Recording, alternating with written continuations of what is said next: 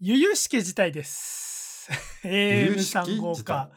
AM3 号館ね、ちょっとね、ゆゆしき事態に陥っています。何何終わっちゃう終わっちゃういやー、終わっちゃうはないんだけれども、まあ、いつものね、うんオープニングは、あの、小ボケというか、まあ、ミニ大喜利からやってるじゃないですか。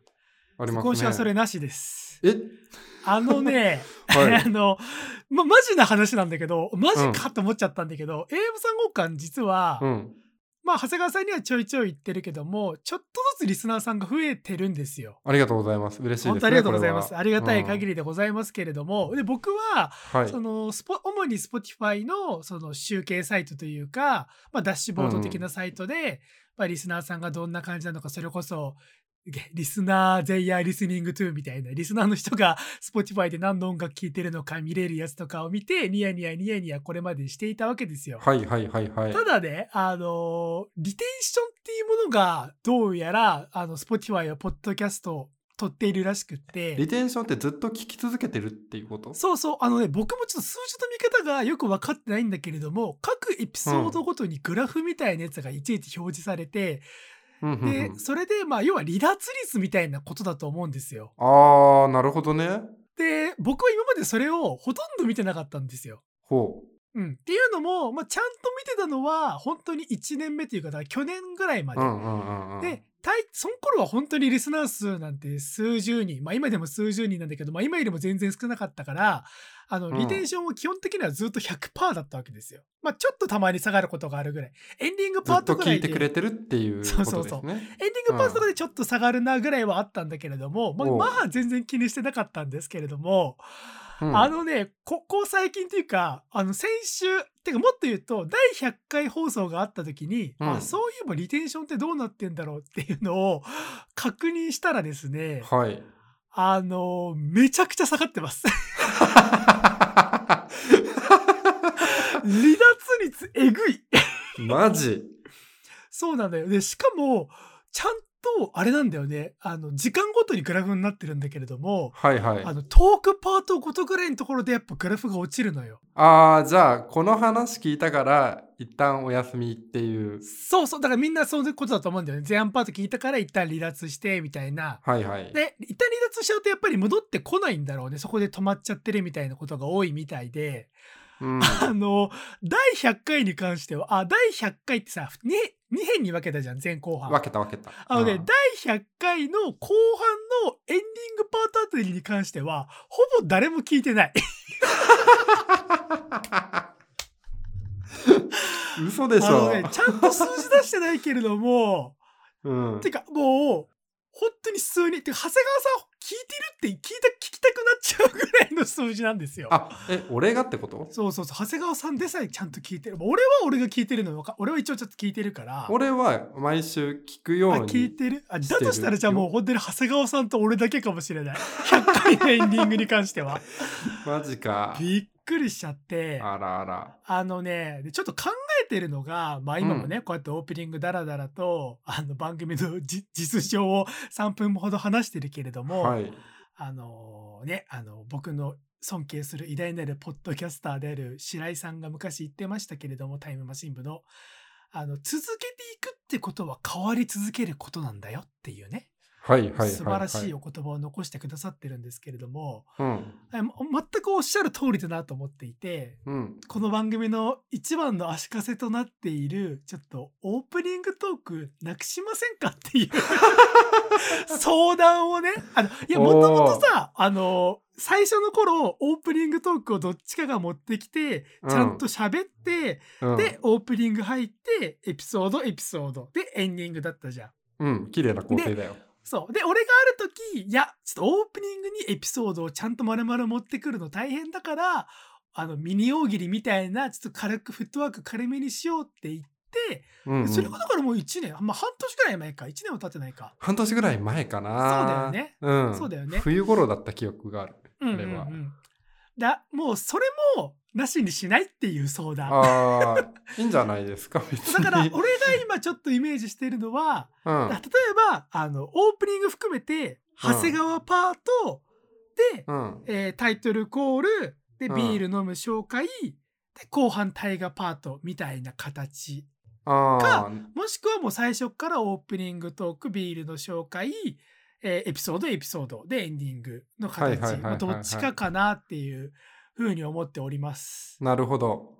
どうだろうな。大抵さ、オープニングさ、うんあのミニ大喜利やった後さ、喋るじゃん。トークしちゃうんだよね。あの、そう大喜利をフックにトークを始めるっていうのを、どっちが始めたかわかんないけれど、やっちゃってんだよね。 そう。で、いや、俺は思うのは、そのト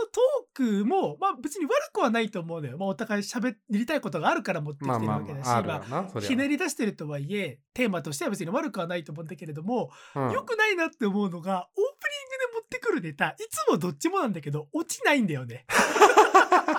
なんか、ふわっと始めていきましょうかって言ったら、勝ちみたいな。 そう落ちたーとは言そうなのよ。あれそが、でんなあ感じれねが見つからずに長くなっちゃうパターンも多いし。うん、あるね、あるね。さそうそうあー、探ってんだ、こいつっていうね。そうそうそうそうそうそう。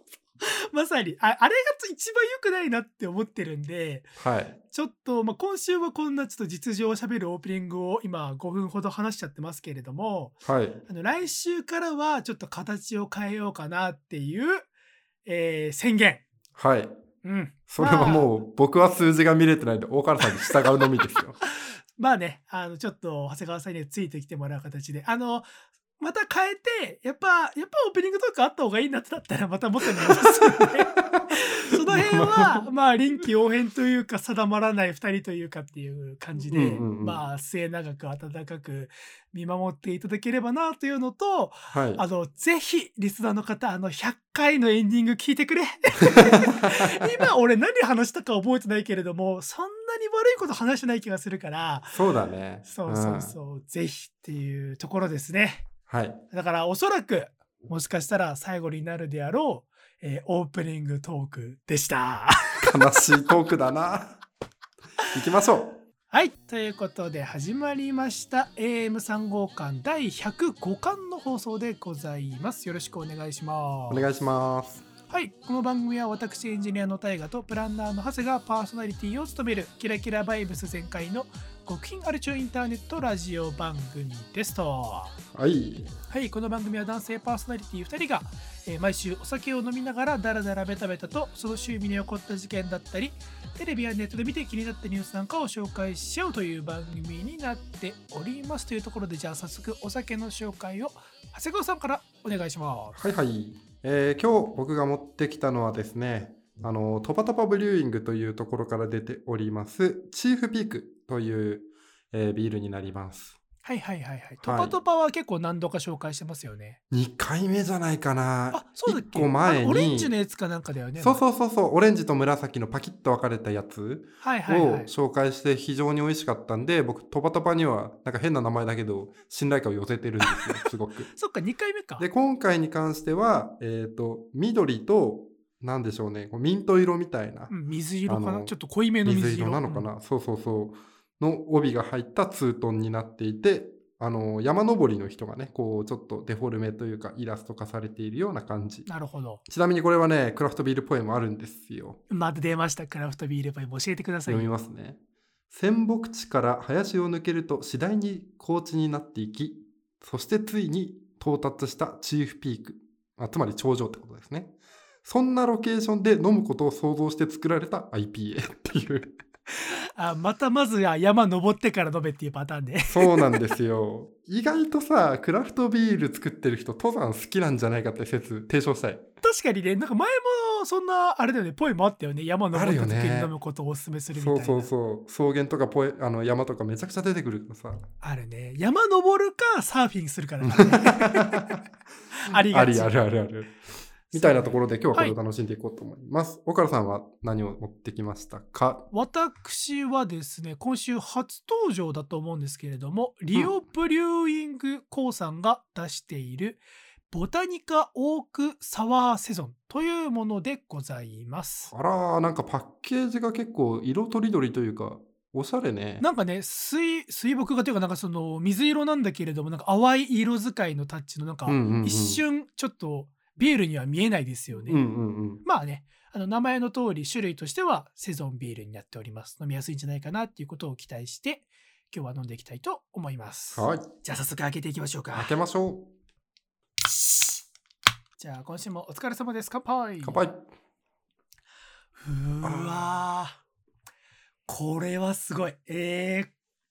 これね、はい。めちゃくちゃ売 れる。あの売れる。広報がうまくいけばめちゃくちゃ売れると思う。っていうのも、うん。一口目はビールの味じゃないね。へえ。あ、であも、のボタニカオークサワーセゾンっていうぐらいだから、うん。結構。エルダーフラワーって今名前出てきて検索したんだけれども、うんなん。かマスカットのようにと表現される甘くフルーティーな香りの植物和名は西洋にはとこっていう植物なんだけれども、はいはい。まさにマスカットジュースのような一口目です。おおいいっすね。で後味がいわゆるセゾンベールのようなあのホワイトエールのようなそのさっぱりめのエール感うんうんうんこれはすごくねまあビールビールしたものが好きな人にはちょっと物足りないかもしれないけれども、うん。うんまあ、逆にそうではなくて普段ビール飲まない人には、まあ、この番組ねよくビール飲まない人にもおすすめだわっていろいろ言ってきたけれどもうんちょっとダントツレベルでこれはおすすめできますね。うん、あら、そんなレベルで。まさにパッケージのこの青い淡い水色と黄色の爽やかな味わいです。うんうんうん、うまい、うんこちら、トパトパのチーフピークはですね、あの、前回飲んだスペクトロヘイジ IPA ってのもそうなんですけど、これトパトパの特徴なんじゃないかなと思うんです。結構苦い。おう逆にね、苦味の効いた IPA。うんうんうんこういうのが飲みたいなーって思う日ってあるじゃないですか。あるそういうのもそういうのであるね。そういう需要をちゃんと取ってるなーっていう味がしますね。だから僕多分今後、あちゃんと IPA 飲みたいなとか美味しいの飲みたいなと思ったら、トバトバの IPA 選べも間違いないなと思いましなるほた。ど非常に美味しいです。はいじゃあこんな感じでね、えー今週も本編の方早速入っていきましょ行っう。てみようということでやっていきたいと思います。前半は長谷川パートでございます。おーいいやー、岡田さん気づいたらね、もう10月に入っちゃってるわけです よ。そうですね、うん。年の瀬ですよ。年の瀬ではないか 年の瀬。なんて言うんだろう、もう本当に、なんだ、年末、年末でもないな まあ でも、時が経つのは早いもので、今年もあとおい3やヶのごと月。しうん。なんかね、いつの間にかあの肌寒くなってきたりだとか、あとはね、うん台風が接近したりとかするわけじゃないですか。そうね。うん我々のね、あの暮らしも少しずつ変わっていき、気候も少しずつかか変わっていきっていうわけなんですけれど、そうね。あのそんな中ね僕は会社に来て毎回これを収録しているっていうのは、まあ、部長にバレるとめちゃくちゃ怒られる話なんですけど、うん、ちゃんと会社 早く生まれてにくんねえかな来てるんですよ。うんうんであのほぼほぼあのうちの部署の人たちがいないからこういうふうにあの大手を振って収録をしてるわけなんですけれど、あうんうのん時々ね人が来るわけですよ。うんうん、あ今日は何々ちゃん来たんだみたいなことで、はいはい自分の部署の人だったらまあまあ話すあの最近どんな仕事してるんですかとかこれ大変じゃないですかみたいな話とかうんあるわけじゃないですかこうちょっと世間話的にね。うんなんだけれど隣の部署の、あの顔だけ知ってるとか二言三言話したことがあるような人との会話っていうのが僕ちょっとすごく今日できなくてうんまあ難しいよね。まあ難しい。特に我々のようなあの表面上だけ会話ができるタイプのコミュ障は、 うん、非常に難しい。それぐらいの距離感が一番難しいね。ちょうど先週かな、あの台風16号だかが接近してて、雨がビュービューだった日あったじゃないですか。ありましたね。うん。あの日も僕、会社にいたんですよ。大変だ。普通の勤務時間じゃ終わらないから、朝早く行こううみたいな形に立派なな社っ畜。て、朝6時とかに俺、地下鉄に乗ってるわけです立よ。派な社畜。うん、でもその時はすごく雨がこう降ってるわけでも風がビュービューなわけでもなくあの、うん会社にたどり着いてそこから黙々と仕事をしてたんですけれどあの、日中になってあそろそろ俺お昼食べに行こうかなと思って席を立った時にその隣の部署のあの顔見知りぐらいのあのん女性社員の方に「長谷川さんよく見るけど台風の日も来られるんですね」って言われちゃったんですよ。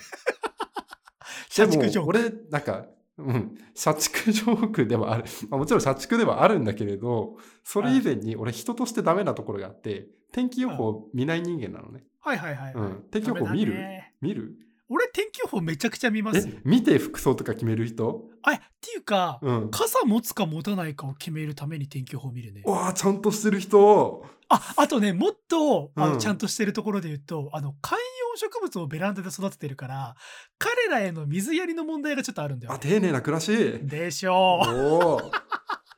そんなね、俺守るもの何一つとしてないから さ、天気予報見ないのそよ。う俺守るものあるからな。だから、今日が台風だっていうことを知らずに出社していて、うんあの気づいて窓見たら、あの雨風がビュンビュン降ってるわけね。台風知らないのすごいね。あだから台風って嫌おうでもさ、それこそなんかさ、いろんな街中の掲示板とかとかでさ、あ、うんうんうん嫌でも目に入りそうなもんだけどね、都内なんて。いやでもマジで気づかなかったのよ。で、あえはあ台風あ本当だた台風ですねみたいな うん台風なのに来ちゃいましたあははみたいな。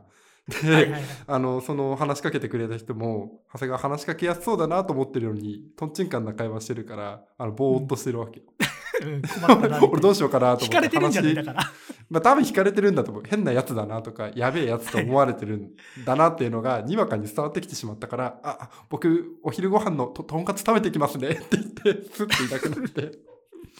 下手だな、コミュニケーションそうめちゃくちゃ自分コミュ障だなっていうことを思っていて。うんでさ、まあ、10月になってからあの緊急事態宣言がさ解かれたわけじゃないですかこれがまた。そうですね、なんとか。まあ、ってなるまあまと少しずつまたこうさあの久しぶりに飲みに行こうよみたいな連絡とかがあさ、はいはいはい。来たりするんですよ。ううんん僕飲み山商用カウンター今数えてるんですけど4件来ててすごい人気者だね。いやあなんかみんなお酒が好きなだけなんだと思うんだよねきっとああまあ、うんたま、たまってたって言うと変だけれ溜どもまってて行きたが行きたいで欲がたまってたからね。長らく会ってないし長谷川転職して半年ぐらい経ってるから生きてんのかみたいなそのぐはいはらいいはい。のことだとは思うんだけどありがたいなと思ってそれはまあ受けたりあの日程を調整してここはちょっと難しいとか仕事上厳しいみたいな話をしたりとかして、うんなんだろう調整をしてるんですけれどうんでも冷静に考えた時に俺その転職してから、あのー緊急事態宣言が解かれた状態とか飲みに行っていいよっていう状態で、あの生活をしてないなっていうことに気づいてああ、うんはいはいはい。あ、でもそれは俺も同じだね。そうだよねあのそうだよね5月に転で職したから。あの ちょっとさっき朝早く来てとかっていう話をした通りなかなか仕事量が多いわけですよ前職に比べて。はいはい、はい。ってなった時に、あれ俺これでお酒の席とかそういう時間を確保するために入ったら大丈夫なのかなっていう不安すごい大きかったりとかああ、環境が変わってね。前みたいに、そうそうそうそうそういつまでも飲んだらの、のんべえのんべえしてられないわけだ。そうそうそうそう次の日のコンディションも悪くなるしさやっぱりはいパはいフォーマンスに年齢もあ影るし響がね出るとっていうそうそうそうそうそうそう そういうところもね加味して大丈夫なのかしら私っていうところが今すごく不安としてあってまあそれと同時期に彼女もできたじゃないですか僕。そうですね。うん、で土日はあの彼女と会ったりっていうところもあのちょいちょいあるんですけれどそういう時間を削ってまで飲みに行く酒なのかみたいなところのプライオリティもちょっと分かんなくなってきてるみたいなところがあってああ、あんなに酒好きだった三軒茶屋を飲み歩いてたんですけど、飲みのプライオリティがちょっとそうそうそうそう幸せの物差し下がりつつあがることうさ変わりつつあるからさ、出た出た幸せなものさし竹内まりうや、ん、別にお酒が嫌いなわけでもそのお友達が嫌いなわけでもないんだけれどあの自分の中で守るあの岡原君の植物じゃないんだけど守るものが増えたというかあの なる大ほ事どにしたいねもでのがこう守る場所が変わった大事にしたいものができて変わそうってそうきたそうそうそううそういうことに対してすごい戸惑いを覚えていてじゃあお友達って何なんだろうなみたいなことをすごい考えたりとかするわけですよ最近。はいはいはい、で、俺なんかさ意外とあの人に対してバリア張りがちだなっていうことも自覚症状あってさ、ほううマん、リであの人とあのなんだろうここまでの人とはこれができるっていうののなんか段取りみたいなのが全部あるんだよア、うんね。うんうんそれをちょっとい今言ってきたいなと思うんだけどさ。ああ友達まあレベルって言い方ないけれそどうそうフそェーズうねレベル感じゃないけれど、はいはいはいうん、例えばさじゃあ、えー、と1回飲み会して次に「えー、と大川君、え2泊3日で箱根の旅に行こうぜ」って言われたらそうね そ「れは OK する?」みたいそなれはちょっとレベル飛び越えすぎだよね飛びすぎじゃんあーワープ進化じゃんもはやこれは、うん、確か順に序立てて進化していってほしいって俺の要望あってさ、はいはいはいうん、それ話したいなと思うんだけどまずお知り合い程度のレベルのところで言うと、まあそのさっきのあの同僚の人みたいに話しかけられるみたいな、うん話しかける話しかけられるの関係性みたいなのがあって、あとは、えー、と俺結構これは人よりハードルが低いんだけどツイッターをフォローされるフォローするみたいな、はいはいはいはいはいそこは全然オープンだから大丈夫なんだよね。うんうんうんうんあとは、えー、とそこと加えて一緒に飲みに行くとか一緒に仕事するみたいなことに関してもあのまあまああの全然できるよっていうような感えじそれはさ、えー、差しでも、差しと大人数は変わらないあのレベルはああとね飲みに行くのは変わりますあ変わるようねんさすがにそうよ 大ね人数飲みはもう知り合いだから行きます全然いけるよねはいはい差そうそうそうそう差しはまた次のレベルだよね上だよねでランチするのは行けんだよねサシがあそんだから本当に知り合いの一一個上というかまあ知り合いで何とか喋ったことあればそうそうそ刺う身ショーそ行うけるこれからお友達になりましょうねぐらいの人とかでもサシランチ全然俺はいけるすげえ俺無理え無理なのそう俺なんだね一緒に飯を食うがなんなら一番レベル高いかもマジでああーでも岡原君飯嫌いというかそうてか慣れてなさすぎるっていうのはあるからな、俺ってまあなんだろうな可愛いか言い方をすると、うん、えー太っちょぽっちゃり系なんですねあー まあで太っちょおいなんでちょっと疑問系なやつやめろ よあうのそういう人間って基本的にまあたくさん食べる食べることは好きなわけですよ、うんうんでもさなんかなんだろうな心が心が狭いじゃないんだきあの気がちょっと狭いというかあれなんだけれども飯行った時にトークを回さなきゃってきことを考えちゃうのよ。わあわかるそうすごい俺も回しちゃうかだかららめちゃくちゃ気持俺ちにがわかるとってうん飯ってめちゃくちゃ大事な神聖な場なのにその時に、あの人と喋ることをに気持ちの何パーセントか取られちゃうって考えるとすごいストレスだからああ俺の中で飯は逆にハードル高いんだよね。むしろなるほどね飲み会とかの方が楽かもしれない。まあ行ったことないけれどあもー逆の順序で。まあ確かにね、うんうんまあまあまあそう長谷川さんのレベルで言うと。そうそうそこで、ね、俺はランチは割と低く設定してるの、うんうんで次のフェーズに行くと、まあ、お友達の壁があるわけよそうねで。お友達になるにはあの差しで飲みに行くとか少人数4人以内とかで飲みに行くとかはあのはい心地よいというか、はははい気の知れた人としか行けないなと思っていて、うんまあ、あと意外とこれだなと思うのは映画を見るっていうおおはいはいはい。映画ってなんか結構人との価値観みたいなところをこうすり合わせたりとかさ、うんこれ見てこの人どうだったんだろうっていうのとかがあるじゃん。はいはいはいはいはい。うん、俺一個覚えてるのはさ花束みたいな恋をしたをさ一緒に見に行った人がいるのよ、うんんその人となんか全然感想が合わないというほうかほう見てるとこ全然違うなと思ってそっからあんま連絡取ってないって人がいて確かにまああの映画は見る人によって刺さる場所が 違うからね。その全然違うあの、まあ、解釈は人それぞれでいいんだけれどなんかそこに対してすごいもやっとしたものをずっと抱えちゃった自分がいたのよ、うんうんうん。うん、俺の度量が狭いだけかもしれない確かけどね、にでもあれはなんかそのそれこそ幸せの物差しを測る映画だからね。そうだね。あれ以上に測る映画ないのかもしれないよね。そのぐらいだと思うんだよね。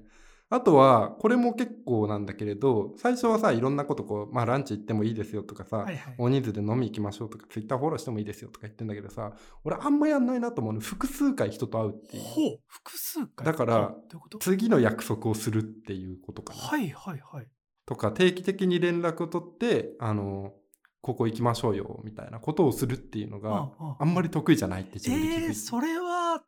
どういうことそれもう使 使い捨てじゃねえわなんて言った らいいんだあのだから、あのー言い方悪いけど、その、あれに近いし、俺も、あのー駅で配ってるティッシュのように、これだったら無料であげられるよみたいなものをずっと最初は提供してるんだよね。でもあれかちょっと考えたのがその、うん。必要がないのに会うことがちょっとめハードル高いんじゃない長谷川さんにとっあて。、いいですね。その視点マジであって、俺、無理の、あの、領域のやつもあるんだけれはいど、はい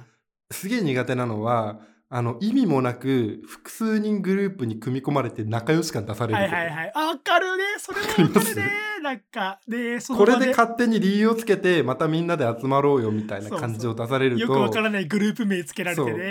あそーう。しかもそれが正しい手順をふ踏まずに隣にぴょんって飛んでくると、そうそうお前ってなわけ。わかる、うんそれは非常にあるね。すごいやって大学時代とかそんなんばっかだったな。わかるよー。すごいわかる。そこの日に飲んだメンバーみたいなのだけぴょんっそてうなのよ残くわっかてるてでそさの。時の飲み会で出たつまんないワードがグループの名前になってたりするんだよね。あるよねあー。るでさ、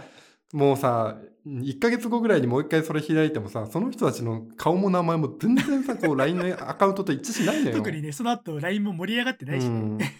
さっき大原くんは、あの、ご飯に集中したいみたいな。ああの話を回すなんて二の次だぜっていうことを思っていらっしゃったと思うんだけど俺も近い感覚あって、うん結構気の知れた人とやるあのご飯に行く時なんだろう自分の食べたいもの素直に言えるのもそうなんだけれどもっと気兼ねないのはまあこれはねあのその人の仕事というか収入にもよるんだけれど、うんお高めのご飯に行くっていうのは俺割とお友達だなと思ってる人だな。なんかこのぐらいの金銭感覚近いし許せるよねとかあこれ食べたいよねっはいはい、っていうか俺が食べたいんだからお前ついてこいよみたいな、あうん、あ、ちょっとジャイアニズム入った系のご飯が食べたい時みたいなのに付き合ってくれる人とかそれを一緒に楽しんでくれる人はすごく俺はポイント高い。なるほどだからその行く人の、まあ、金銭感覚というか、まあ、立場とかを踏まえて飯屋を選ぶんじゃなくってここに、うんこの飯食ってみたいからで呼べるっていう友達は一個レベルが高いよねってことだよあねそうそうそうそうそうそうそう、はいはいはいはいなんかそのコミュニケーションっていうものを主眼とせずにただただ飯が食いたいとかああそう俺ねは俺の欲を満たす姿をお前見てくれよなお前もそれをさらけ出すよっていう状態ああ俺はあお俺もその立場の人はすごいポジション高いよめちゃくちゃ高いこの人たちあはうあん、あとはもうそれ以上のところに来るともうなんだろう親友みたいなところの域に来るんだけど、はいはいはいこれがなんかね意外とあの簡単なようで難しいことが俺ここのところに入って てうん自分歪んでんなってめっちゃ反省したんだけど、電話ができる人、ああなるほど、うんああなるほどねそれは何自分からそうかけるってこと自分からかけるのもそうだし相手からかけられて自分が面倒くさいなって思わないそうそううそうそうそうそうそうお互いにはい大丈夫だろうなと思って、あの今電話していいっていう連絡さえもなくかかってくるやつうわ俺は好きなのよ俺ねその長谷川基準で言ったら俺友達いないもん俺だってさ長らく付き合ってる彼女さんに対してでさえ今電話してもいいですかって LINE するもんねなんで な んで俺さそその連絡マジわかんないんだよね連絡のための連絡してんじゃんだってこれいやそいやわかるあのねあのこの理論で武装して戦って勝てるつもりは自分の中でないんだけれどもでもなんか、向こうが何やっていややっぱ結局ねここ小心者なんだうよね、ん向こうが何やってるのかわからない時にこっちがはいはい一方的に、わかるよだからそれができることが友達じゃん親友じゃんって言われればそうなんだけどなんか俺うのその小心者レベルの壁を越えてきた人間はいない ね。長谷川さんはでもその意味だとどどうなんですか何人ぐらいいるんですかリアルにその電話できちゃう人。俺リアルに電話できる人間が5人ぐらいじゃないかなあであのも5人いるんだ。そうそうそうあのいろいろ今項目立てて話したりとかこういうことってあるよねって言ってると思うんだけれど、うんあのそれぞれを超えてきたやつらってどれだけいるのかもうあの言わないけど数えてますこれはあ実はか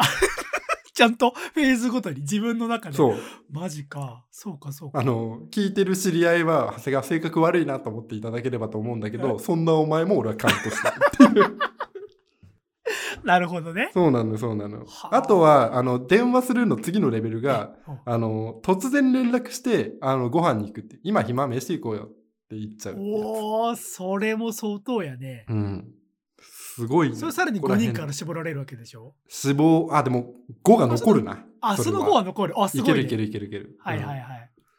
あとはあのやっぱり自分の何かこうさらけ出してる感みたいなのってあるじゃない、うんうん。そこで思うのはライブに行くって結構ハードル高いなと思ったんだよ俺、それ今ちょっと言おうと思ってたんだよね。あ本当あ、待ってラ、ライブっていうのは何のライブ音楽ライブ音楽のフェスとか、はいはいはい。うん、気軽に誘われるじゃんフェスって、はいはいはいあのカウントダウンジャパン行こうぜとかこれからだとさ、はいはいはい。で音楽好きだからいいよねと思ってるんだけど、ま、待って待ってみたいな俺とお前はまだその域じゃないはずだぞどうしたっていうことあをあ言いたいんだけどあのふなんか全体の雰囲気的に言えないみたいあな。のね、俺、なんか今日さ、うん長谷川さんから、あの、LINE で、その友達とやる、やる、やろうよって言われたらやれるけど、抵抗あることを、タイガーも考えといてって言われて、うん真っ先に思い浮かんだのがライブだったんだよね。あ本当っていうのも俺、うんどんなに仲良くいい人でもライブ一緒に行けないんだよね。あら一人で行く人なのそう俺基本的にライブは一人あのまあなよっぽど人生で今まで振り返ってうん一緒に、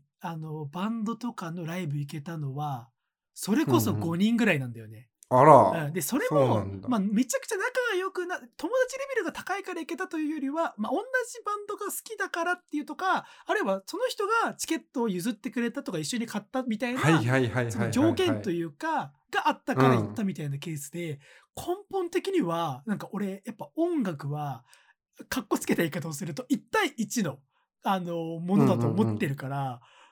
めちゃくゃ ちゃライブ見てる時の俺の顔とか見られたくないんだよね、人に。めちゃくちゃわかるな。でもそれ、そうなのよ。嫌なんだよな。そう。うん、俺さあのフェスとか行ってもさ前の会社かな前の前の会社かな、うんあのフェス部みたいなのがあってさうんうわ、すげえな。パリピな部だね。ビバラロック行こうとかあさはいカウントダウンジャパン行こうとかその都度チケットを取る係とみんなで行ってなんか並んでどこどこ見るんだどこどこ見るんだみたいな話したりとかはいはいするわけよ。なんでもなんかそこに合わせるのも結構俺しんどくてさ実は。ああ、ななんるかほど。そういうのじゃなくてさみたいなチケット取ってまあ見たい人は見たいでおのおのさ丸をつけて会ったところで合流すればいいじゃんとかあ、そうね。むしろもう入場した後に俺のことは放っといてくれあ昼に合流しようみたいなそもうその気持ちだから俺そういう逆に誰々のライブってなるとハードル高いけれどもそういううん音楽フェスみたいなやつは結構好きなの行くのっていうのも浅川さんのはいはい今はい言ったスタイルだから、じゃあ解散であの昼頃にあの会いましょうって言って俺出てあの別れちゃうからすぐにはいはいはいはいはそういそうそうめっちゃいいじゃんそれ、うん、あそうじゃないみんなで行こうみたいなやつはむ無理無理無理無理無理って言っちゃう難しいよねライブはやっぱりまだ彼女とも行ってないでしょ岡原君彼女とは仙台の時に一回ユニゾンスクエアガーデン行ったぐらいから、はいはいはいはいはいあそうあなんれもだなんか相当汗かいてよなんかその興奮とはまた別の汗でそうだよね。あの、見られてる自分みたいな。そうそうそうそいや違う見。見られてるはずないんだけれ ど。そうだ。ね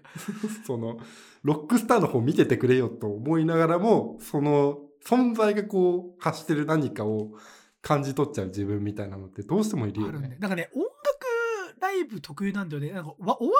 イブとか,、まあ、なんかトークイベントみたいなやつとか、それこそ映画も含めてそういうはラいはいイブ体験は、なんかうん終わった後のトーク含めて、なんか結構フランクに話せるというか、そのうおんうんのおのの一応根拠となる論点があるけれども音楽ってさ、やっぱフィーリングだから本当なんかそ終うだわね。った後もなんか意見の共有もちょっと難しいと思うんだよね俺。ああ、映画より喋りにくいよね、やっぱり。そうそうそう、うんやっぱだから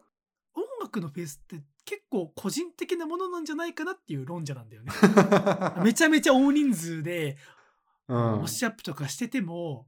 どこまで行ってうんうもんうんうんこれはその歌ってる人と自分との一対一なんじゃないかなっていう立場だかうら、んうんうん。なおさらみんなで行くっていうのはちょっと抵抗感あるんだよね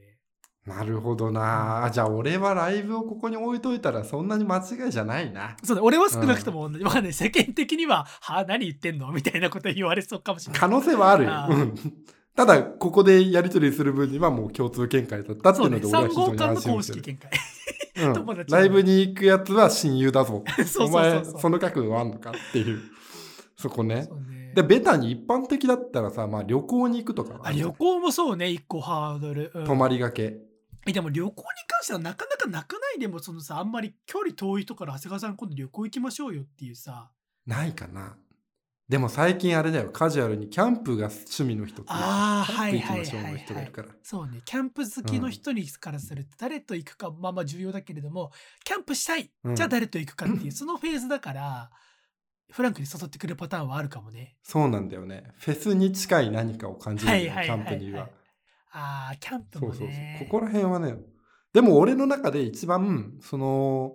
お友達として位が高いのはあの家に遊びに行くっていうことだと思ってんだよね、ああ、はい、はい。それらを超えて、うん、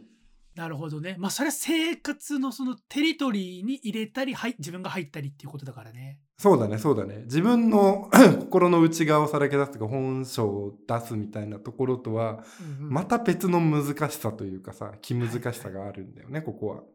そうね、それはまあ、もまあそうやな。ちょっと遠慮しちゃうそれはあうんそれは誘われるパパターンでもその刺されるパターンでもちょっとあのこの人と僕はてかこの人の家に僕は入って大丈夫なのだろう かっていう問い なるほどね。まあ家に遊びに行くっていうのが一個とあとは究極だと思うのはもはや連絡を取らないっていうレベルのやつおおそれなんか、あの、そうあの何存在しないことがあるみたいな、なんか難しい。み宮本武蔵が刀を極めていった末にもはや刀を持たないっていうレベルと 同じ無糖マジ そうでねなるほど。マジでも連絡を取無らない糖ってマジであの息としてたどり着いてるそんなに俺の周りにいなくてさはいはい。すげえなと思うわけよそれがまあ、いあ本当にまあ聞く分にはあるよね、そういう人間関係もね。もうさその拳を突き合わせ続けて最終的に成功を突き果てて無糖になっているからさはいはい。あの、そこまで達成ずに、あの、連絡を取らなくなると、ただ仲悪いやつになっちゃうから、 そこそこ難しいからね。これ超難しいんだよね。あちょっと考えないと。これは無糖の関係なのか、それともこの間会った時に俺ら気まずくなったんだっけかみた いな。俺唯一無糖の関係だなと思うのは、あの、参考家でちょいちょい話す、さっそうと生きるのメンバーなんですよおおはいはいはいはい。あれは、もう、盆と正月しか、あの、連絡を取らない。あと、誕生日の日かな。おのおのの。おあめでーとうとあ、か。いいね。でいいね別にプレゼントとかすげえ高価なものを送るわけでもないけど誕生日でおめでとうっていうのとあとは「お前ら仙台帰んの?」っていうその連絡だけを取るっていう、はいはいはいはうい、はいんこれはほぼ無糖ですよ持ってたとしても小型なみたいな感じうんうんうんなんかこうやって見るとすげえ自分めちゃくちゃ面倒くさいなというかなんかそのさこうなんだろう外に遊びに行くことうちに遊びに行くこと自分の内面をさらけ出すものその周りのものをさらけ出すものみたいなことを考えるとさすごいそこの段階が聖地になっていてなんか俺と友達で居続ける人すごいなっていうことをすごいあの飲み会の誘われてきた事象を思い浮かべながらもあの思ってしまったっていうことがあっ てさはいはいはい。なので皆さんあのこれお聞きの皆さんですね多分参考家も聞いてるっていうことはある程度長谷川のお友達ランクが高い人たちのはずなの であのこれからもよろしくお願いしますということで以上長谷川パートでございました。はい、ということで今週の後半パートは大河が喋っていきたいんですけれども、ほいまあね、ちょっと最近ちょっと長い話が多かったんで、短めのやつを2つ喋れればなというふうに思っていてですね、はいはいはいまはあい。、まあ、1個は今週の出来事的なことなんですけれども、ほまあ、先週の私のパート、まあ、理想の死に方っていうすごい大変行々 しい大変メンヘラチックな話題だったんですけれども う。はい。まああのワクチンをね2回目を打って体調を崩したっていうところからだったんですけれどもうんうん。あの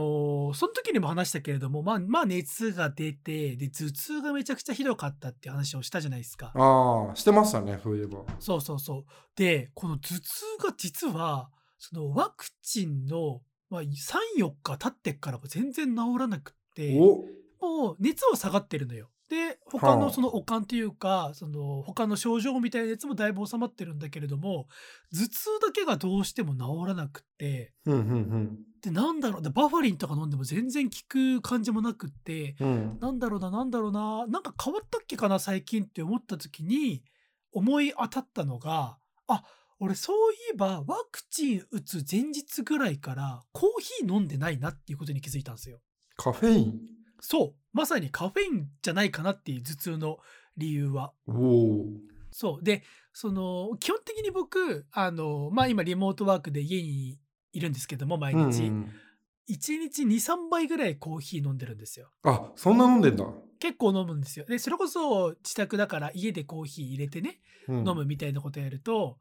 まあ全然普通に2、3杯いっちゃうんだけれども、うん。まあそのワクチン打つ前日ぐらいから、まあ偶然というか、あの、水と麦茶ばっか飲んでたんですよ。水と麦茶。はあはあはそう。で、麦茶、あの、お茶にもカフェイン含まれるやんって思う方いるかもしれないけれども、麦茶は、あ。うん。あの、大麦を原料としているんで、あの、茶葉ではないんで、カフェインは含まれてないんですよ、基本的に。え、そうなんだ。知らなかったわ。そううそうそうそへうえそうそうそう。玉露入り緑茶とかになってくるともう本当にコーヒーの日じゃないぐらいカフェイン入ってたりするんだけれども、うん。麦茶は入ってないんでっていうこともあってであなるほどもしかしたらだけれどもこの頭痛はコーヒーのせいなのかもカフェイン立ちしてるからなのかもって、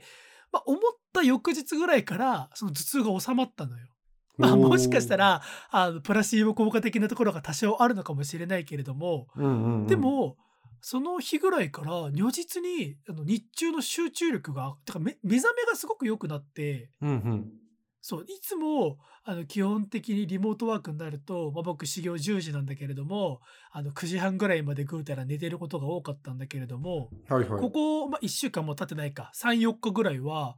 もう8時半ぐらいには目が覚め1時間ぐらい早く目覚めて、まあ、それでも遅いんだけれどもでもまあそれぐらいには自動的になんか布団から出る感じになって。おお、健康的じゃないですか。うん。それこそ庭の植物に水をあげたりだとかっていうね、丁寧じゃないでまあすか。て丁寧な暮らしをやってたんだけれども、うん。あのちなみに健康的な成人が一日にとってもいいというか目安とされているうん。カフェインの量ってご存知ですかいやー、わかんねえな。どんぐらいなんだろうあ。のね、大体、まあ、マグカップで入れたコーヒー3倍らしいんですよ。お、じゃあ、ぴったりじゃん。大原くんが、それまで飲そんう、でただかのら今まで、そう、だから俺が思ったのが、てかその時思ったのが、あカフェインを途端に、やめた途端にこんなに頭痛くなるってことは、俺よっぽどカフェイン中毒だったんだなって、ちょっと心配したの、自分の体調を。うん、うん、うん、ただ、この数字を見る限りは、あまあ飲みすぎっていうか結構飲んでる方であるとはいえ、その厚生労働省が示している適切な量ぐらいしか飲んでいないのに、まあやめた途端こんなに頭痛くなるってことは、やっぱカフェインの影響ってすげえんだなってことを思ったんですよ。うん。うん。長谷川さんちなみにコーヒーガブガブ飲む人間ですか俺、最近飲んでないかも。あ、本当それはなんか、いいね。カフェインってさ、うん。あのーお腹の調子をこうあんまり良くする感じじゃないっていうのを聞いたことがあってさ、はいはいはいはい はい。そのお通じに関わるというか俺割うんうとそういうところがこう滞りがちだったから さまあ便秘なんですけどこれ、はいはいはいはうい。んなんでそこからあじゃあちょっと意識的にやめてみようかなと思ってからそんなにそんなに取ってないかなああでも緑茶とかは全然飲むし日々カフェインは取ってるんだろうなと思うそれこそレッドブルとか好きだしね俺今名前が出ましたけれどもレッドブルってあるじゃないですかはいあのね今朝の話なんだけれども、うんうんまあ、今朝また目覚めがよくってですねあちょっと外散歩しようと思って朝から家の周り散歩してたんですようんあもう健康的なおじいちゃんみてえだなと思いなが らあの近所にセブンイレブンがあるんでセブン入ったんですあよあはいはいはいでいつもまあ先週までの俺だったら朝コーヒーとかを買ってきた時よセブンで、うんセブンのコーヒー美味しいからねあの入れたてのやつあ美味しいよねうそうんただそう意識的に今日はコーヒーは飲まないぞと思ってでまあ朝ごはんのおにぎりでも買おうかなみたいなうんうこん とを、 おにぎりをカゴに入れた流れで何にも考えてなかったんだけれどもついレッドブルをカゴに入れちゃったのよ 朝だよね何今日そもう一日頑張るぞいってことそういやなんかわかんないけれども俺の中でカフェインイコールコーヒーただし、緑茶もやばいんだぜまではあの方程式があったんだけれども、うんそんなの比じゃないレッドブルっていう飲み物があるんだぜっていうところを忘れて て普通にレッドブル買っちゃって飲んじゃったのよ、はいはいそしたら今日一日中目がバッキバキなのよ 今いやだから、うんあのカフェインを急に立ったがせいでめちゃめちゃ頭痛くなったし、うんうん1週間せっかく経ったのに不意な事故によって急に摂取しちゃったせいで今めちゃくちゃバッキバキだから、うんちょっと ね今体が相当変な感じなんですよ そうそうそう。なんか、今なんか3鉄ぐらいした時ぐらい気持ちがなんか心心拍数が良くないんだよ。なん か、不整脈な感じしてるの、今あ喋らりあならがあら。らあらそう、だから明日死体で見つからないことをちょっときなんか願ってるんだけれども、はあいちなみに、これ今俺このカフェイン中毒の話をしようと思ってググってて、うんへーって思ったんだけれども、まあ最近それこそよくさ、カフェインは取りすぎ危ないですよとか、ニュースとかでもよくやってるじゃないですか。ううんん。そんな中でよく聞く、デカフェって言葉あるじゃないですか。ああ、なんかよく妊婦さんとかが飲そうそうそうそうむお茶とか、そういうのだそようね。あのデカフェって言葉が、まあ、ここ12年、まあ、数年聞かれるようになってはい。で、まあ、それこれまでは特にきあのカフェイン万歳人間だったから気にしてこなかったんだけれども、まあ、カフェイン立ってみてそういえばデカフェってよく聞くなと。うんでこれっていわゆるカフェインレスと何が違うのみたいなカフェインですとデカフェ。デカフェ。うんで、まあ調べていく中でさらに出てきたのがノンカフェインって言葉もあるよと。ノンカフェイン。そう もう全部定義違カフうのェインこれレスノンカフェインデカフェこの3つの違いってなんだと思ったんですけれどもうん。長谷川さん分かりますもうお手上げですかあのー、わかんないですね、僕 は。そうなんか一見というかあの興味持ったことない人からすると分かんないと思うんだけれども俺もだからついこの今さっき調べて知ったんだけれどもデカフェはあのね本来カフェインを含んでいる飲料、まあ、コーヒーとかお茶とかはいはいはい。から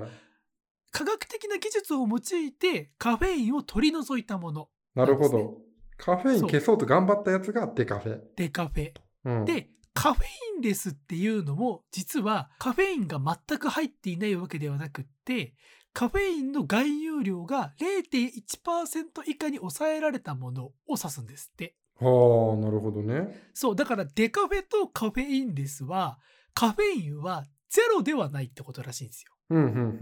んうんそう。で、ノンカフェインに関しては、もともとカフェインが全く含まれていないものですよっていう意味なんだへってーそう、だから妊婦の人向けのサイトかなんか見たんだけれども、うんデカフェとかカフェインレスなら、コーヒーとか飲んでいいんでしょって思うと、それは場合によっては落とし穴。まなある、ほど多少はいいっぽいけれども、だからってガブガブ飲んでいいものではないですよっていうのがあって、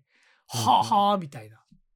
と一個勉強になった。はいなあはっいてはいいう、まあなかなかカフェインを断とうって思うことは普段ないと思うんですけれども、はいはいまあ、たまにはちょっとそういうことをやってみて普段自分がどれだけカフェインに依存している人間なのかっていうのを、まあ長谷川さん含めてちょっと自うんうん覚してみるのもいいんじゃないかなっていう断食じゃないけれどもなるほどね断カフェ ああダンカフェまあこれでね大河原くんも妊娠しても大丈夫 だね何飲めばいいか分かるわけだからそうね俺もこれであの妊娠して もいや自分で言わせるような気持ちが悪 いな俺も振っといて同じことを繰り返されてめっちゃ爆笑するっていう変な構図できちゃったけど も失礼だぞはいまあっていうのが一つ目のネタですよはいうん、でもう一個のネタは、まあ、これも短い話ではあるんだけれどもふんふんあの、まあ、ちょいちょいこの番組ではネタにしている、まあ、僕がインスタグラムで読んだ本の感想を書いている、ああ特徴ボケ防止のやつでしょ、うん、そうあの記憶力が悪いことがちょっとショックを受けてあのなるべく読んだ本のことを忘れないために記録としてなるべく本読んだらこういうことが書いてあったこういうことを思ったっていうのを書くようにしているっていう話があるんだけれども、はいはいただね、あの、やっぱ感想文書くのって難しいんだよね。まあ、あの自分が自分に課していることだから嫌だったらやめればいい話ではあるんだけれども、うんでもそれこそ今現在ね、ちょうど昨日、あの、浅野犬用の漫画入門のこと書いたのが45冊目だったんだけれども、うんうんまあ、45冊目まで行くと、まあ、ちゃんと続けたいな、みたいな気持ちもあって、うんうん、悩んでたわけですよ。ちょっとなかなか、あ実を言うと読んだけれども感想がうまく書けなくて、だからら読書感想文積んどくみたいな状態になってる本もいくつかあったりして、あそうなんだそうそうそうそうへそう、もうわけわかんない状態ではあるんだけれども。で、ちょっと読書感想文ってどう書けばいいんだろうなっていうのを考えて、えうん恥ずかしい話ではあるんだけれども、Google で読書感想文スペース書き方とかでちょっと調べてたのよ。ここ恥ずかしいやつだな、数日。いないと思うよ、なかなか世の中で27歳にだってそんなこと調べてる人。うん、なんだけれども、まあ、読書感想文ってやっぱりその小中学生、まあ、学生の夏休みの宿題、まあ、コンクールが有名なのがあるのもあって、うんうんあのそういうのがいくつかヒットするんですよ。うんうん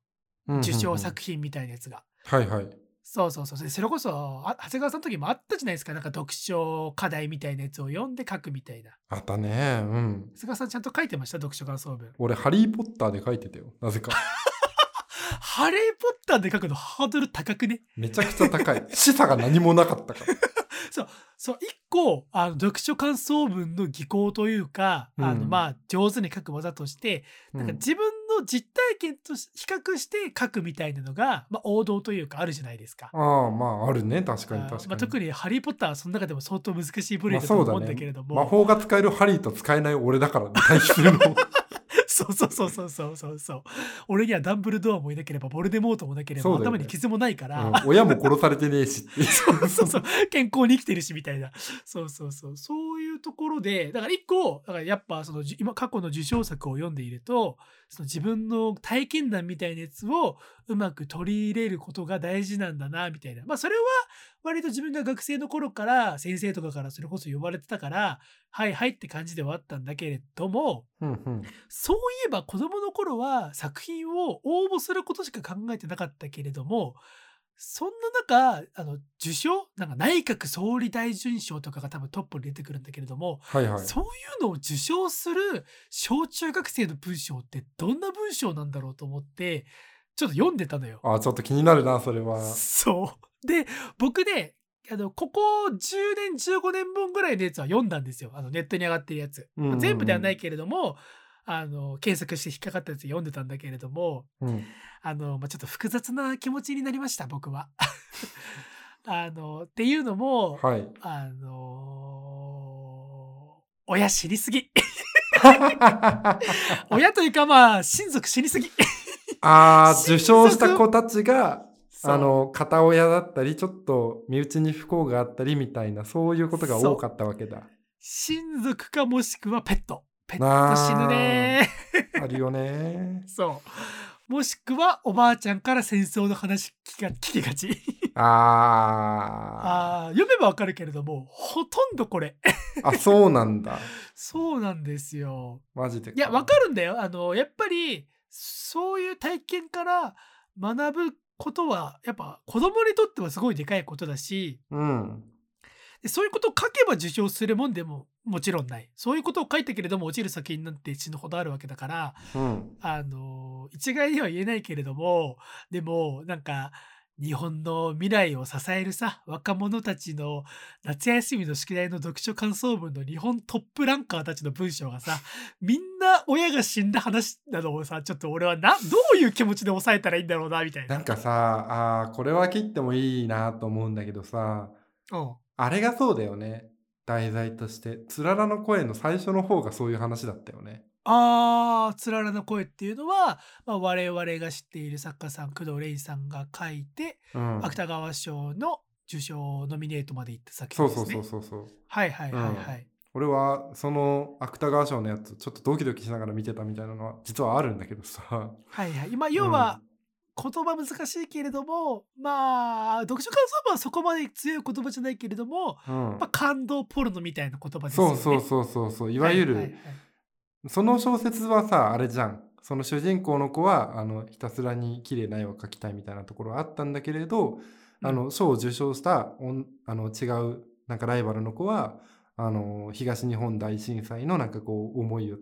はいはないんはい。か載せちてゃんね。と絵に載せてみたいな、そういうなんだろうある意味そのそういう象徴みたいな形でおめでとうってなっているみたいなそうねまあでもまさにだからあの時の主人公の気持ちだよねなんかその自分が素直にだから俺本当に今の年になってうんこうやって何年か分まとめてみたから今ぐらいの気持ちでいられるけれどもはいはい学生の時読書感想文書かなきゃあそういえばネットで過去の作品見てみようとかって思ってたらなんかすごい嫌な気持ちになってたと思うね。ああかもしんないねああそういうことなのみたいな。なんかいやわかるんだよね。なんか俺らのそ感受性なんてそんうんそこで評価されなきゃじゃあ何なのって思うよねそうそうそこに対して。結局でかい事件それこそあれだよな過去何年かのを見てたらうん震災のことを、あのテーマというかその持ってきてた人も結構いてうんうんうん震災とか東日本大震災だけじゃなくって、うん北海道地震とか、まあ、その地元いろんな地震各地あるから、はいはいそういうのを持ってきてたりもしてうんなんだろうねまあだからそういう体験一個一個をなんだそれって言うつもりはないんだけれども、うんトータル俯瞰してみた時にそういうのばっかな状態が果たして健康なのかなっていうのはどうなんだろうなみたいな気持ちがあるっていうお話 あ。ーありますよねインターネットとかでもそうですからね、特にツイッターとか割はいとはいその不幸自慢とか感動ポルノじゃないけれどさ、うんこういう境遇だけど頑張ってますっていう人の方が割とこう、あのー数字を集めたりしがちだからさ。そうなんだよ なまあ特にオチはないんだけれ どもぁでもねなんかちょっとうん共感してもらえるんじゃないかなと思ってちょっと今日僕は話したその聞いてる人含めて。うんうんうんで、まあ、興味のある人はぜひ自分のあ自分のというかネット上にある過去の読書感想文とか見てみると、うんうんああそう今俺が言ったことが嘘じゃないっていうのが分かってもらえると思う しあとねあのまあ立ち返ってというか一番最初の話に戻るとあの読書感想文を書くのやっぱいいですよなんか俺最近徐々に実感し始めたなんかうんあそういえばこの本よって読んだなとかあなんか昔読んだ本に似てるなみたいなやつが徐々に参照できるような形にななってきた感があるへーそうそうそうだからもう1年ぐらい前に読んだ本とか、いはいやっぱり頭の中からは抜け落ちてるから、うんそのインスタとか見直してあそうだそうだこういう話だったわとかうんうんうんがあるんで。読書感想文をネットに上げることがいいことかどうかは分かんないしそれがインスタグラムなのがベストかって言われると全然そうは思ってないんだけれどもでもうんまあそういうことを手帳とかに書いてみたりするのもうんうん結構おすすめですよっていうことを含めて、えー以上今週の「タイガーパート」でした。はーいはいエンディングパートです。はいいやー今週も長々と喋ってきましたけれども、うんうん。あれですね、あのー先週のエンディングで話した、戸塚サイファーはその後一度も開かれてないですね。マジかー。ちょっとなー、待ってたのにな ー、あの俺。先週の土曜日の深夜に一応確認したのよ、そのうんゴミ捨て場のところを、はいはいはいはい。オードリーの「オールナイト」が始まる前に、あそういえば戸塚サイファーやってねえかなと思って、ちょっと確認、 ベランダに出て確認したんだけれども、はいやってなかったっすねう。わーもったいないなー一度きりだったのかないやーまたやってほしいなー あのさ、うんそのインスタで読書感想文を上げてるって言ったじゃないですか、うん言ってたねあーどっから見つけたかわかんねえけれどもあのどうやらうちのおかんがそれをチェックしてるっぽいすごいなおか んマジでわからん、えーどうやってでもね多分だけれどもおかんがインスタを始めたんだと思うんだよね、はいはいでインスタ始めるとさ今 Facebook の友達もインスタやってますよでおすすめとかに出るんじゃないああそういうことかあそうだそう多分大それ河原君つながもりともとあなたのインスタはうんそのアカウントしかないわけじゃんそれを本うんをあげるやつになったっていうか変えたわけだからそうそうそうだから俺電話が番号紐づきとかだよそうそうそうだアカウント連携みたいなのが Facebook とそのアカウントで多分つながってるせいでうんあれなんだよねおかんにバレたっぽくて、まあ、今更解除してももう遅えなと思ってうんうんなので急に感想文書きづらくなったのね だってもうさおかんに見られてる感想文はもうそれ学生小学生の頃の宿題だよそうだよ大人になって自由に書けるなと思ってあの書き始めたの に やだななんかそうだな学生の頃でさえそうだったのにさ278のさあ の自分のさ思ったことなんてさ親に共有したくないよねそうなのよういわやーやだからださうちのおかんはネットが得意な人間ではないんだけれども、うんうんそのまあ、ちょっと詳しくなると途端になんだろうのめり込むタイプではあるからはいはいはいはいなんとかこのラジオの存在もこのねラジオの存在もなんか知ってるっぽいんだよねあ知ってるんだ存在は知ってるけれどもなんか見つけられないみたいなことを言っててい やジョークなのかそうなん見やつける気があるのかないのかわかんないけれどもうんいやこの番組聞かれたらマジで最終 回あその時が終焉の時です らーいいと思うけどねだからおかん万が一聞いてても絶対にあの、うん聞いてるとは言わないでください僕はねオーバーザさんリスナーだっていうのを聞いてるんでもうあのソウルメイトだと思ってますからねお母さん とそうはうちのおかんは昔から昔から好きだからねうんあー素敵ですよそうですねちょっとそういう危機的状況だっていうのと、はいあとは今週なんかあったかなあ空気階段おめでとうございますああそうですねありがとうございます そうなんですよりがとうそうそれ俺がオープニングだったら絶対に持ってくるところだったんだけどねああ今日なんか、ね、牙を抜かれちゃってどのタイミングで言ってんだよみたいなエンディングで話すんだけども圧勝圧勝いや素晴らしかっったんじゃないですかたもう素晴らし砂いで川さんとすいえよば空気ね階段ですからねもうその通りでございああますねで2本目にやったさ、あのメガトンパンチマンのはいはいコントあるじゃないですか、うんあれが、えー、と岡楽にあげたアンナの DVD に収録されてるんですよ。ああなるほどねだからあそうの女は長尺のなんでしょ本当はもっとそうそうそうあの15分とか20分尺のネタなんだけれど、はいはいはい5分にキュッとしたのがああれあそんな感じをししましたねそうそうそうそうでちなみにもうこれはちょっとネタバレになるんだけれど、うん話させていただくとあのメガトンパンチマンの設定であの実はメガトンパンチマンじゃなくてあのモグラがデビルキック伯爵だったっていうのがあるじゃないですか。あったあったあったあった、うんお前敵なんかいみたい敵ななんかいみたいなやつで娘にはメガトンラリアットウーマンをやらせてるんだっていう 話も小ボケで入ったじゃないですかうんうんアンナではメガトンラリアットウーマンが出てきます、おお、はい、しかも意外な形娘がで出て出てきます、えーえあのうん、メガトンパンチマンみたいな感じじゃないのあのお手製のロボットみたいな ああそんな感じじゃないそんな感じじゃないあそうあなんだったらメガトンパンチマンもあのちょっと違ってですねあそうなんだあの賞レースの方ではラジコンになってたじゃないですあかなったなったなじゃなくてあのルンバの上にメガトンパンチマンが乗っかってるっていうのが本来のメガトンパンチマンの設定なんですよ なるほどうん、あ倒されるのは変わりないんだけれどその後はいはルいンバが静かにもそもそ掃除をしてるのがちょっと哀愁漂ってて可愛いっていう、ああ、なるほどね。うん、でそのルンバも意外な形で使われるっていうのがアンナのすごいところなんでマジで見てほしいなそろそろっていうそろそろだよ気持ちね。そろそろ見ます。あ、でもあれは聞いてよ。あの、ラジオは聞いてよ。あ生放送やってたやつそうそう、生放送せっかくだし、はいはいはいはい聞くかと思って、あの、ミネタさんとかね。うん、うん、きてそるうやだつねよね花澤香菜とかがおやメッセー花ジ澤香菜くれてたやつでしょああ、よかったです。すごいね。いや実はねあの、めちゃくちゃ今更だけれども、そのラジはオいクラウドで過去回を聞き始めてますよ、僕も。すごいねお徐々に空気階段に徐々にね。え、ていうか、だから、あの、俺シンプルに、あの、今やってる、あの、キモい男を見ましただっけなんだっけあのあーあのコーナーキモいやつ見ましたあのコそうそうーナーねあの企画が単純にすごく好 き。はいはいはいはいはい。あれは鈴木もぐらが、えー、と奥さんとあのいい年なのにあのスーパーで手をつないで歩いてたっていうのを目撃されたはといこはいろから、はい。そこから始まったやつね。キモいやつ見たっていう話になっそうてそうそうコーナー化したやつですね。あの企画はね、今めちゃくちゃ、俺の中だと、今やってるラジオで結構トップクラスに入るぐらいすごい好きです。ああマジであれねラジオクラブだと多分流れないと思うんだけど本編のやつで聞くとあのオレンジレンジのロコローションが流れて きてちょうどいいだるさうわ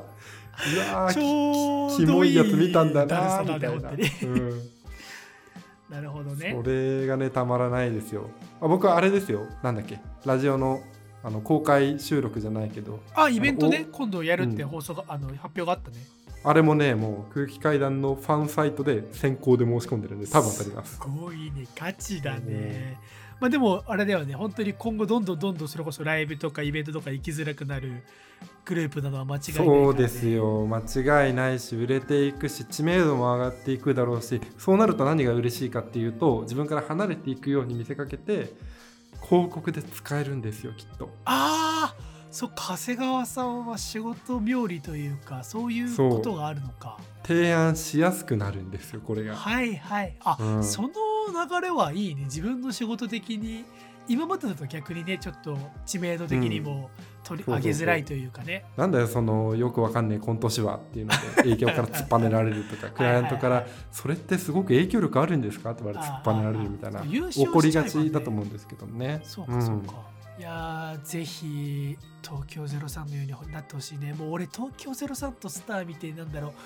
あの千葉雄大君とのコントどうこうよりも東京03がこういうのをテレビでやれるってことに感動しちゃったからねうんそうだよね日テレでね ちゃんと番組持ってやってるのはすごいことだからも第2回は素晴白石麻衣がゲストらしいですからねうね楽しみだよそれね。も楽しみですよ